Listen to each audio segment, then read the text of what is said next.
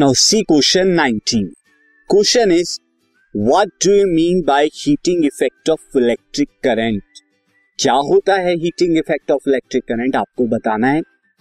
उसके बाद आपको बताना है explain the production of heat in resistor by flow of electric current through it जब हीट प्रोड्यूस होती है, कब होगी? जब उसके अंदर से करंट पास होगा रेजिस्टर के लिए।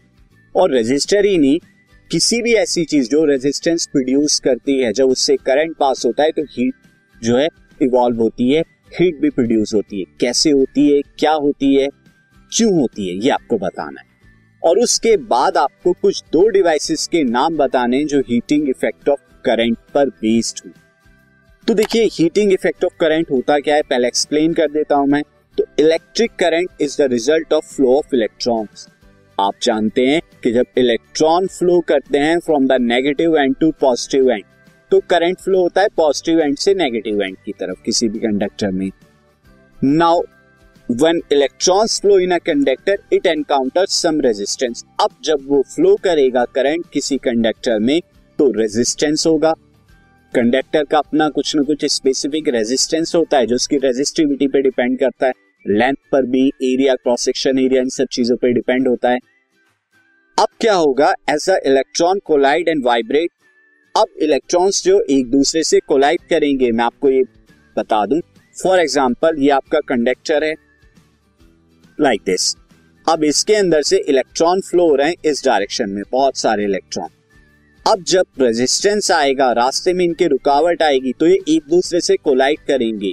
और वॉल जो है कंडक्टर की बाउंड्री से भी कोलाइड करेंगे, ये यहाँ पे कोलिजन होगा। तो अब इस कोलिजन की वजह से क्या होगा? हीट जनरेट होगी।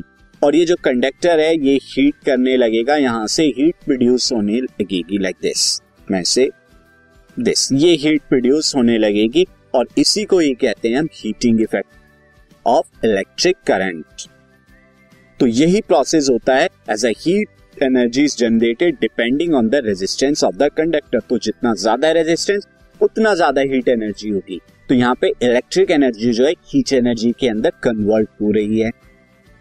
This overall effect of electric current ये जो ओवरऑल इफ़ेक्ट है इलेक्ट्रिक करंट का, इसी को हम कहते हैं heating effect heating effect of electric current अब बहुत सारी डिवाइसेस आप यूज़ करते हैं based on this effect like electric iron जो आप प्रेस यूज़ करते हैं आयरन करने के लिए अपने क्लॉथ्स को सेम प्रोसेस पे बेस्ड है।